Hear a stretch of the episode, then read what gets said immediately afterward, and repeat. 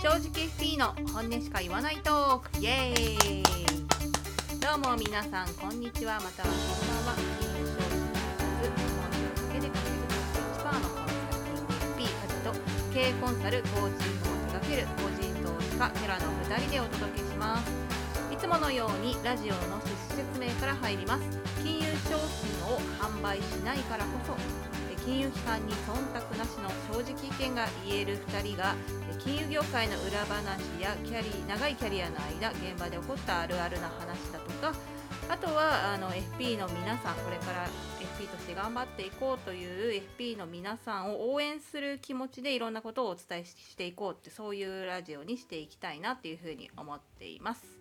え本日もよろしくお願いします寺さん。はい、よろしくお願いします。うん、なんかラジオの趣旨もさ、うんもうね1年やってきて 少し変わったなって気がするんだよね。あ、最初。はその、うん、裏話とかその現場の話とかをしようかなと思ったけど、うんでもなんかそれよりもどっちかっていうとなんか業界をいい方向に持っていきたいみたいな そういう話が多くなってきたなと思ったんでちょっとそのうちまた変えてみようかなと思います。あー、オープニングのことを。そうそうそう。はいはいはい。うんね、その方が今の話してる内容にうん。沿うんじゃないかなって気がしていあるよ。ーなるほど。僕結うん構最初からこの方向性の話だったけどね、なんかそもそもダメじゃんみたいな、ああそうだよね。だから最初の出説明の設定がちょっと違あってたのかもしれないね。そうですね。うん、そうかもしれないね。はい。はい。で今日なんですけど、えっ、とまあテラとさっき話してて、えーいろんな、えーなんていうのかなお客さんからうん、FP としてやっているとまあ最初いろんなその相談が来たりとか、まあ、相談に伴うメールがたくさん来たりとかお客さんってそのせっかく FP にお金払って、えー相談してるんだからここぞとばかりに1から10までいろんなことを質問してくる方っていると思うんですよ。そうね。そこはあのちょっと顧客層の話をね今度クローズドで話そうかって思ってたところにもちょっと関連するんだけど、うんうんうんうん。まあちょっと簡単に言うとねコスパ意識の強いお客さんは絶対元取ろうと思っていろんななんか余計な仕事振ってくんだよねっていう。そうそうそうそうそう。そうなんだうよね。ん、そうそうそうそう。でそうそうまあそその話はじゃあこの そうで 言うとあちょれだからっとちょっとクローズドなところで言ってうんもらうとしてあんまり録音に残すとまずいんじゃないみたいなネタになりそうなんで。でそれに、えーどうやらうん。その、まだその経験の少ない方 FP さんっていうのはなんか全部付き合うよねっていう。お客さんから質問で1から10までメニューが並べて質問のメニューが並んだ時に 丁寧に丁寧に1から10まで答えようと、まあたうん。一生懸命なんだろうね。してしまうと。うん。でもそれって意味あんの？っていうところで言うと、うん。まあ、あんま意味ないしそれによってなんか面談時間が長くなってお客さんも FP も疲弊してしまうってすごく良くないからうんでかかお客さんのコアな問題は全然解決手が届かないで終わっちゃいましたみたいな、うんそういうことになりかねないのでちょっとそこの問題についてのあのどういうことなのかっていう話と、うんあとじゃあそれを防ぐにはどうしたらいいのかっていう話をしたいなっていうふうに今日は思ってます。はいよろしくお願いします、お願いします。FP の人はもちろんそれを聞いて気をつけてもらったらいいし、えーお客さん側その一般消費者の側としてはやっぱり FP ってこういう考え方で、えーお客さんの話を聞いてるんだよっていうところを理解してもらえるとうまい FP の活用につながるんじゃないかなっていうふうに思います。うんまあこれ双方にね結構問題があるよね多あるよ、分ねうん、のある。ある、うん、いやあの消費者側はさあの分かんない業界の話だし、何でも聞きたくなるのは分かるのよそうだよ気持ちとしてね。うん。気持ちとしては分かるんでまあそこはだからなんていうの気をつけるっていうのも無理だと思うんでしょうがないんですけど、うん。まあ FP 側だよね。今回うん。ちょっと常に思う、そうそう。あの主に言及していきたいのはね。うん。そこどうでもいいじゃんみたいなあの相談内容とかをちゃんとバッサリ切れるか、そう。うん。うん、そうなんだよ。で特に初回とか2回目とかまだお客さんとの関係性が浅いうちはそれを聞いてあげることが信頼関係の構築だっていうふうに構築につながるラポールの形成につながるみたいな勘違い。をしやすい。営業のテクニカルなやつだね。そそうそうそう。そうでほら FP のさまたその教科書的な話になると傾聴せよってお客さんの話をよく聞きなさいはいで習うわけですよ、うん。なんでお客さんが一生懸命さま、まあ、言い方はあれだけどさまつなことをぶわーって話すことをもううん。丁寧に丁寧に聞いてしまうんですよ。で私にも経験があってう、ん。えっとね例えば私がまだ新人の頃の面談時間ってうん。すっごい長かったの、うん。ひどいと3時間とかやってたの。今思えば。ずっと梶さんが講演会開いてたんですか？それもあるし もうそうやって私の勉強してきた知識を聞いてっていうステージもあったし、うん。一方でお客さんとの話も聞けって習ったから一生懸命聞くわけ。で前半1時間半ぐらい一生懸命お客さんの本当に 超本質とは関係ない話を「そうなんですねそうなんですね」って一生懸命聞いて、うん。後半に自分が勉強してきた本当に本を読めば分かるような知識をなんかホワイトボードに一生懸命書いてドヤ顔してたと思う。それで3時間みたいな。で私も面談が終わると私もお客さんももうぜいぜいしてるみたいな。そういうそういう面談をねはい。してたんですよ恥ずかしい全力ですね。そうなの。い。一生懸命やってたのでも、うん。でも今はほんと30分とかで面談時間。ひどい、うん。もう要点だけ終わると。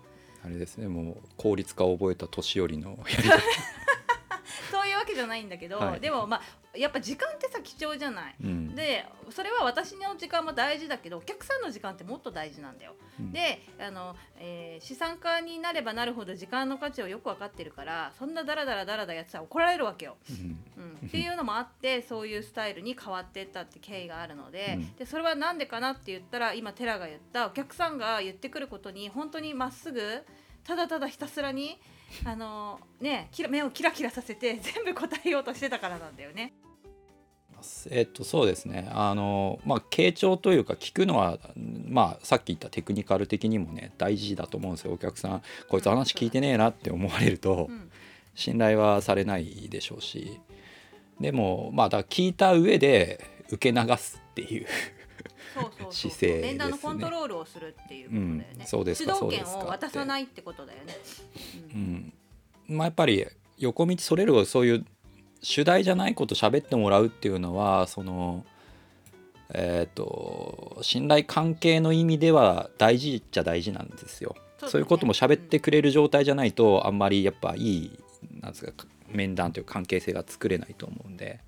ただまあ梶さんが言った通りコントロールできる感じでまあどうでもいいなって話話題とか相談のその内容とかがある場合は結構僕はその場でもうそれどうでもいいと思いますみたいなことは結構言っちゃう 関係ない話ですねみたいな。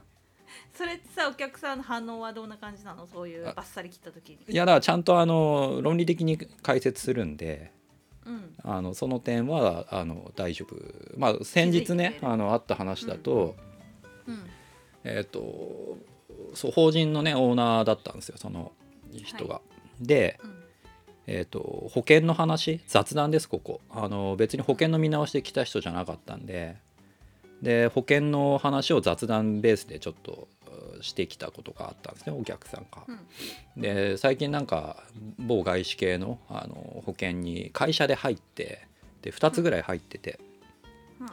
まあ、1つはあのなんだろう低解約返礼金系とかでなんか、まあ、一部損金にして、まあ、最後に、えー退職金当ててみたいなネタに見えたんで、まあ、それはそれでいいんじゃないっていう話をしたんですよ1本目は。うんで同じ人からなんだっけななんか医療系のうんあの保険も勧められてそれも入ってるみたいなんですよ。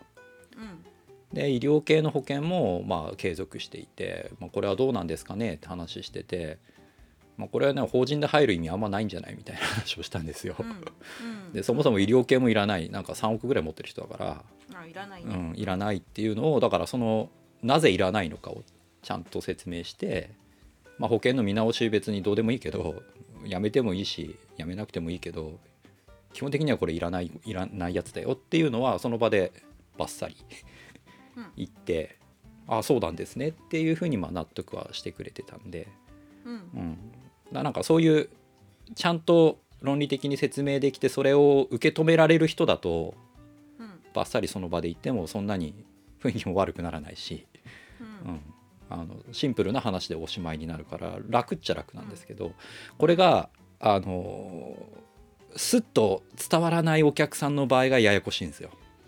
それはね結構多いよね。そう。感情でこの人私を否定したそうそうそう。ロジカルに考えずに感情で受け止めるとあ否定されたって自尊心傷ついちゃったりするわけですよ。そうすると面倒くさい。そう。いやあとねなんかやっぱほ本質的な部分が伝わらない論理的な部分が伝わらないお客さん いやこれあのクロスで喋ろうとしてた話のつながるんだけど あの今みたいなあのこの保険はいらないよみたいなのちゃんと説明してあそうなんですねって一旦言うんだけどじゃあここれはどうなんですかって似たようなどうでもいい話をまた展開してくるパターン。本質伝わってないそう。そうそうそうっていう。そう。うんじゃあこの場合はこの場合はって続いていくパターンがあって。全部判断こっちに投げてくるっていうね。で説明したところで分かってくんないでしょみたいな気持ちで喋るから結構大変。最後のさいるいらないしか聞いてないんだとそう。思うそうそうそう。うん。まあちょっとね話とそれたけどそういうことがまああるよねっていう。うん。結構まあ付き合っちゃうっていうのが、まあ、今日のテーマラジオのテーマというかあのお客さんから投げてくるその相談ネタとかあとお客さんの考えてるその仮説とかね。あとお客さんなりに調べてネットでね。で誰々がここでこう言ってたとかそういうことをを元にまあ自分はこう思うんですけどみたいな。あのいろんなだから情報満載の結構テキストベースでのね相談っていうのもあったりするんでまあそれちょっとツイッターに軽くね 投げたんですけど。あるよね。そうそうそう。あるよね。今ほら特に YouTube とかもさ金融系のね YouTuber もすごく増えて人気もあったり今年のなんか 本の大賞がうん。あのあの人取ったよね。なんだっけ。芸能人の外国人の人わかんない。全然その辺見てない。おお金のお金関係の本がベストセラー本の第一位？年度第一位えー、そうなんだ。したぐらいやっぱ流行ってんだよね、世の中で。そのお金の、ファイヤーもそうだけどお金の運用の仕方みたいなファイヤーって今年だっけ？去年じゃなかったっけ、うん、じゃない。ネタが。今年とかで。とりあえずまあここ近年すごく流行ってるからさ、この本にこう書いてあったんですけどとかこの YouTuber がこう言ってたんですけどとか、ま、前に話したかもしれないけど私なんか面白かったのがひろゆきさんが、うん。日本はもうダメだって言ってたんですけどどうしたらいいですかみたいなそういう話とかね あったりとかね、そう思うならフランス行きゃいいじゃんって。そうそうそう。いやまあ究極そうやって言って私究極的には日本出るしかないんじゃないですかみたいなうん、話をになったけどね。うん、そうそう。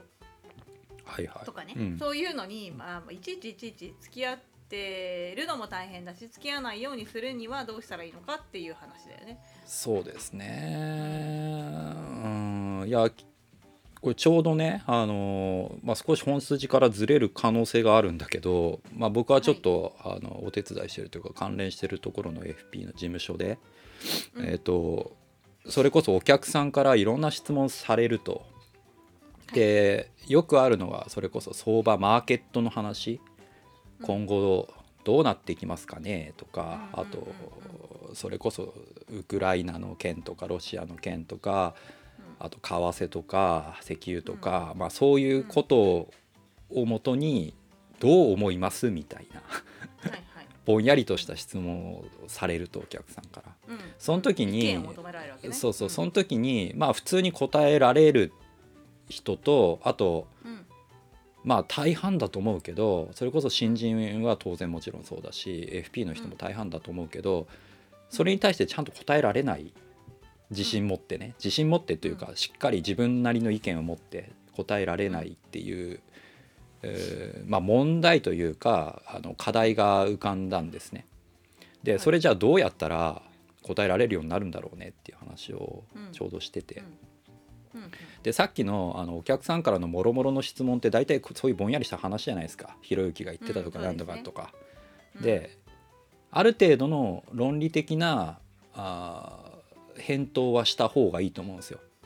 例えばひろゆき嫌いだからあいつの言うこと聞いちゃダメだよとかっていうのじゃなくそて そうそうじゃなくてちゃんとした、あの話ね。まあちょっとひろゆき今置いといて、あのーまあある程度お金持ってる人でよくあるのはさあの日本だと課税がきついからタックスヘイブンのところに移住して、あのその移住先でのその投資とかそういうことを考えていきたいですみたいな、日本国籍は残すけど居住権っていうのかな、そう居住うをん外れたいっていう。はい。あの相談する人ってまあ多分まあまあいると思うんですよ。そこそこね、あのお金持っててそこそこ勉強して何か抜け道ないかなって考えてるタイプはこういう結論に行き着くじゃないですかオフショアとかさ。はい。でその時にも、まあ、ちょうどこの前だなこのネタもなあったんだけど結局、あの日本よりも結構その医療のコストとか生活コストとかももろもろ結構高いんですよ今も。うん。う他の国とかタックスヘイブン系って。だからそっちであの課税逃れできる部分とそのもろもろのコストと,、えっと結局日本人なんでその人たちもね、はい。日本語でそのコミュニケーションするって日本語でのコストですよね。そのコミュニケーションコストとか。うん。もろもろ考えた時にそれ本当に有利なんですかね？みたいな。うん。でいっぱい資産もねふ不動産含めて日本にある中でうん。それ全部売ってそっちに持っていくってまたそれも大変だし。そうね。そうそういうことちゃんと考えてそういうことやった方がいいですよっていうふうに言ったらまあそうだよね確かにっていうふうに。やっぱ言ってくれる人は言ってくれるじゃないですか。だかうんらそういうのをちゃんとそういうふうに、ま、ちゃしっかり論理的に解説できるというか返答できるっていうのが何のネタでも大事だなって思うんだけど、うん。まあ、その会社ではさどうやったらそういうの身につくんだろうねみたいな。ああどう思う？寺は。いや僕はやってみるしかないと思ってて自分が、うん。でそこで話したのは結局自分でいろんな運用なり、投資金融の話とか興味持って触れてないと分かんないと思うんですよ。うん。うん。それこそあの仮想通貨もしかりだし、えーオフショア投資のネタもあるじゃないですか。いろんな詐欺があるねっていうのはこのラジオでも何個も言ってたと思うけどうん。それらも自分が興味持って触れてる世界だからそういうのがうーなんていうの普通にああこういうネタあったなって思うしで毎回毎うん。回その構造を考えるからどういうお金の流れになってるんだろうって。そうだね。構造を考える。そうだね。考えるから流れを見る。そうそうそう。そのフォーマットがもういくつも頭にあるわけですよ。うんそうだなんかフレームワーク化してるよね物事を考えるそうそう。ポンチとかねうん代表的だけどさ、うん。だ何か聞いた時にあああれここういうフレーム だなみたいな。このフォーマットに当てはまるネタだなって思えばもうすぐ新しいものでもあの話はわかるわけですよね。うん。だそれを全く興味ない人がいきなり新しいネタで、ね、投資界隈でもよくあるのここ5年ぐらいでもさバイオプとかさ仮想通貨とかさ、USB になんかシステムのなんか入れてそれを販売するとかなんて僕は学生の頃からある大学生を狙った詐欺とかでいっぱいあったから,、だそういうのも知ってたらすぐ分かる話なんで。うん。フレームに載せればねそうそうそうそうまあ、あとはその金融のマクロの話とかあのそのなん戦争のネタとかなんとかっていうのはもうこれは歴史だよね。う ん歴史ね歴史を学べばあこういう流れはこういう風な流れになりやすいなみたいなうん。自分なりの頭と金融もそうね金融の歴史もだし株式市場の歴史もだしう。んまあ、そういうものをやっぱ自分でマーケットにいれば感じやすいわけですよね。コロナの今回のあのネタもさちゃんと投資でマーケットにいるからより分かることってあるわけですよ。トランプが、まあ、アメリカがあんだけ金ばらまいて株式市場どうなって今こういう状態になってインフレになってとかもろもろあるじゃないですか。金利上がってとか、はい。うん。これを全然そのマーケットに参加してないで外から見てたらニュースだけで流れてくるだけだと思うんですよ。うん。そうするとピンとこない。ねうん 何もつながらない全部つながっそう。そうそうてるのにそれぞれが独立したニュースに見えてしまうよね。なんで、まあ、だから知見なそれもやっぱり自分が中にいるしかないし知識も大事だしそのフレームワークを自分の中にいっぱい作る必要もあるしっていうだから一朝一夕にできないものではあると思うんですよね。やっぱじゃあ今の話聞くと自分でやっぱ株式投資をそうしてみるっていうのが一番いいような気がするけどどうかな？そうだからまともなさお金の専門家の条件っていうラジオも話したじゃないですか。でその一要素で自分で投資やってないと僕はダメだと思うよって言ったのは、うん。今言ったような話もいっぱい入ってるんですよ裏には、うんうん、そうだよね、うんだからそのね普通の FP さんと話してて、ここまでのこういう深さ知識知識のもと喋ってる人なんてほぼみほぼっていうか見たことないからね。うんそうだね。そういうところかなと思ってますけど、うん、そうだね。うん。確かに。あとなんかそのわもっと分かりやすい入り口ってもなどうかななんか私なんか昔さ、えー、投信運用会社が発行するレポートとかを見てたなよく。ほそうれを使ってお客さんにトレースして喋ってた。あ 本当に最初の頃ね。でもそうそういう感じの人がすごく多いんだと思うそうだねうん、ああすごいな。ほとんどがそれだねよ。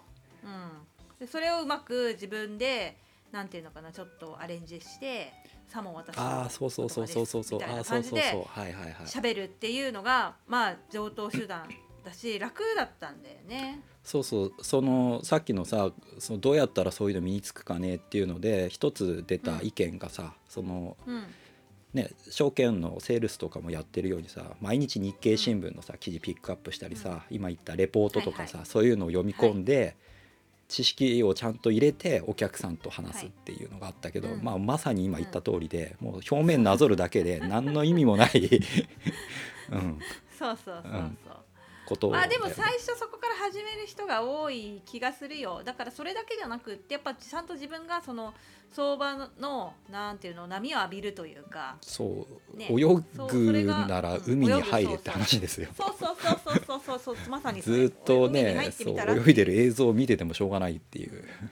で海に入りながら飲むあ読む日経新聞と浜辺で読む日経新聞は多分入り方が違うよっていうそんなイメージなんだろうねきっとね。うんうん。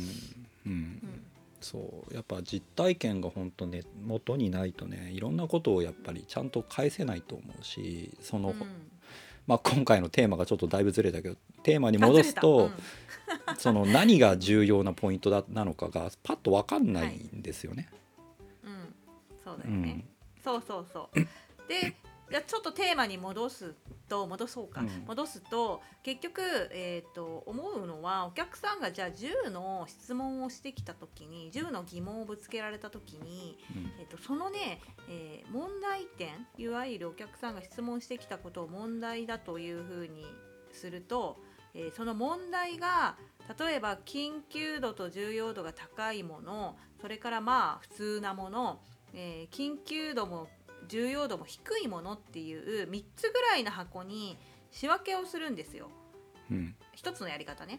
でポンポンポンとそういうことが気になるんですね。あそうなんですね。これも気になるんですね。そうかこういうことも気になるんですね。っていうお客さん気になることをボックス123に分けていくと。うんで3のボックスつまり重要度も緊急度も低いものはもう正直どうでもいいわけよ。うんそんなことに時間を使いたくなくってどっちかっていうと1のボックスすごく重要度も緊急度も高いものをお客さんの話の中からちゃんと見つけ出してそこに要はスポットライトを当てて面談をコントロールしていくってことが大事。うんで3のことについてはなんか次回話しますねとかあのあとなんか下手したらこれ見といてくださいみたいなホームページの URL を送るとかそれでいいと思うんだよね。うん。うん、とかそうそういうやり方もあるよっていう一つの方法。だからその仕分けが多分できてないからうん。なんていうの？全部1から10まで丁寧に対応しようとしちゃう。うん。まずその仕分けをしましょうっていうところかな。うん。それでだいぶ変わる気がします。まあ、何が一番インパクト大きい重要な話なのかっていうところですよね。う。ん、それをねお重み付けしないで全部同じレベルでね回答したり解説するっていうと本当に大変だしだ僕はあのメールが嫌いってね有名な話なんですけど、あ。のテキストで返すとさなんていうの大変なわけよ。で重み付けもさちゃんと説明するけどさやっぱりちょっと味気ないじゃないですかメールだと。そう。メールだとさ感情が乗らないから冷たく感じちそうそうゃうんでねここだけですよ問題はって言ってすごくわかる。バッサリ言うと、なんか怒られそうだし。そう。いやね本当にねてはそれでねだからこれをこのラジオを聞いている少ないであろう一般の方は専門家にメールでね質問するのやめてあげてほしい。しんどいからマジで。あの適当なこと言えないしなんかねじゅそうやめてあげてほしい本当。文章で返すのめっちゃ大変だから。だから僕は大体あのそれはもうあの面談では話すよってまとめてっていう、うん。スタンス、うん。そしたらちゃんとねそうニュアンスも伝わるし、ん。大事なことだけをこういうこういうことですよってことを言えるんでテキスト本当大変なのよ。それに一生懸命文章を考えて返そうとしてる FP の人にも何度も会ったことがあってもうそれメールで返さなくていいよって私は後ろから言うんだけど。ねそこだって何のお金も生まないしね。そうそうそう。それいくらやっても。しんどいんだよね。そう。だからそれは本当切に思うよね。いやそうですよこれは、うん。文章で返すことのリスクもあるからね。例えばね間違ったことを言っちゃってそこ責められたりとかあんまレアレアかもしれないけどそういうこともあるからさ、うん。うん。だから証券会社の人って絶対電話してくるじゃん。メールしてこないんだよね。まあ彼らは悪いことしてる自覚があるから。そうなの。本当信じらんないよマジで。なんで電話してくるのあの文化。いまだにあるよね。果たし状と電話ですよね、っていう感じなので、うんまあだからお客さんに付き合ってもお互いにとっていいことがないよっていうだから面談のイニシアチブコントロール面談のコントロールってすごく難しいんだけどコントロールをしながら面談をしないといけないよと。うんで、えーそれにはやっぱ物事に重みをつけるお客さんの話に重みをつけてきちんとその整理をする課題を整理して、えーそのさまつって言い方が正しいかわからないけどあんまりその重要度も緊急度も高くない問題に時間を使わない。うん、ああとねお客さんに伝える時もねそんなにいっぱい言っても処理できないんですよ普通。うん。ポイント1個2個にしてそこをちゃんと丁寧にやる方がうん効果もあるしうん。伝わりやすいんで。うん。なんだっけ提案書みたいなのもつ書く作るじゃないですか多分、うんとそういう経験ない人ほどめちゃくちゃ長い分厚い話になると思うんですよ提案書自体も。う。ん。細かいこと場合分けて全部のパターンで説明してみたいな話になると思うんで、どうん。だからそのポイントだけ押さえて答えるっていう訓練はすごく大事だと思うしなんだろう。訓練だと思うんですよねこれ。訓練だね、うん。人との会話でもあるよ。うん、そうそう。あのすごくわあるよ。例えばうちのお姉うんってすごくそのエモーショナルな人なのね。感情で生きてるような人間で、まあいい人なんだけどさ、でもとにかく感情的だから、もう喋ってることがもう聞いてよ。こうでこうでこうでさこうでこうでこうでこうなんだよってめっちゃ長いんだけど、うん。でもそれってポイントは一つじゃないみたいな感じで、うん。私はもうそうやってうん。一言二言で返すわけよ。うん。そしたらなんかなんかグッて黙っちゃって。でなんかただ聞いてほしかっただけなんだけどみたいに言われ 言われることが多くてさ。っていうそれもすごい私はいい訓練になってんだよね、姉のすっげえ長い話の中から問題を見つけ出すみたいな、やなんかさそう。いうのも例えばさ FP 版みたいなのでさ今なんかサロンみたいなものをちょっとやるってなってるじゃないですか。あまあはいはい。梶さんとこに来たなんか相談とかを簡単にこれってどう思うみたいなどこがポイントだと思うみたいなのをうん。投げてもいいのかなと。一回僕がえツイッターでやったようなねデフォルメというか情報整理だけでこういうの来てなんかこういう、ね、内容で来たけどこれどうやって返すあなたはみたいな。ああそれ面白いね。のをやってったら、まあ、いろんな意見も出てくると思うしであの正直裏にある訂正情報とかが分かんないと答えられないのもああると思うけど正確にはね。そうね。まあそれはまあそれでさ、うん、と多分やるとトレーニングだと思って、ね、そうそうクイズみたいなもんだと思って。多分ね本当重箱の隅的なところばっかりこだわっちゃう人もいると思うのよそういうの見たら。そうで、うん、だそういうのを訓練的にね流せるといいのかなっていうのはちょっと思ってるんで。うん、なるほど。これに興味がある人はまずその私たちのツイッターをフォローしてもらってでそこから FP 手のめさんがやっているなんだっけコミュニティに、えー、と参加をしてもらうと多分それができるかなというふうに思うのでまずはツイッターフォローしてもらえるといいのかなというふうに思いますとはい宣伝になってた。まあいいや。いいんじゃない？たまに宣伝宣伝入れとか何の そう何の利益も得てないからねこれで。言わせていただきますと。そうだね。お金は何も生まれてないね、これはね。何も生まれてないよ本当に、うん、ということで梶さんのストレス発散の場ですからね。違うでしょ。寺でしょ。どっちかっていうと。まあ確かにそれもあります。はい。ということでよく怒ってるのは私としてね。はい。ということで今日のラジオはこの辺りで終了でよろしいでしょうか？はい。ありがとうございますはい本日も聞いていただいてありがとうございました、えっと、このラジオは毎週木曜日に更新をしています。お気に入り登録をしていただけると更新の通知が届くと思うのでぜひお気に入り登録をお願いします。えっとあとですねやっぱ先ほども言いましたが私たち、えー特に収益を上げるここういう活動で収益を上げることを別に目的としていません。でもやっぱ長くやるとあしんどいなとかもう今今週も大変だなとかネタないなとかってあるわけですよ。でもそんな時にやっぱ皆さんの声このラジオを聴いてよかったとか役に立ったとかまあ批判ももちろんですけれどもそういうなんか反応があるとやっぱこのラジオやっててよかったなとかもうちょっと続けてみようかなっていう気持ちまあいわゆる報酬ですよね。金銭的じゃない私たちの報酬になっているのでぜひねあの心の中に留めずに声に出して私たちの心に届く形でレビューだったり感想だったりいただけるとすごく嬉しいなと思いますのでぜひよろしくお願いします。質問に対しても、えっと、引き続き募集しているのでよろしくお願いします。それでは今週も正直に生きていきましょう。バイバーイ。さよなら。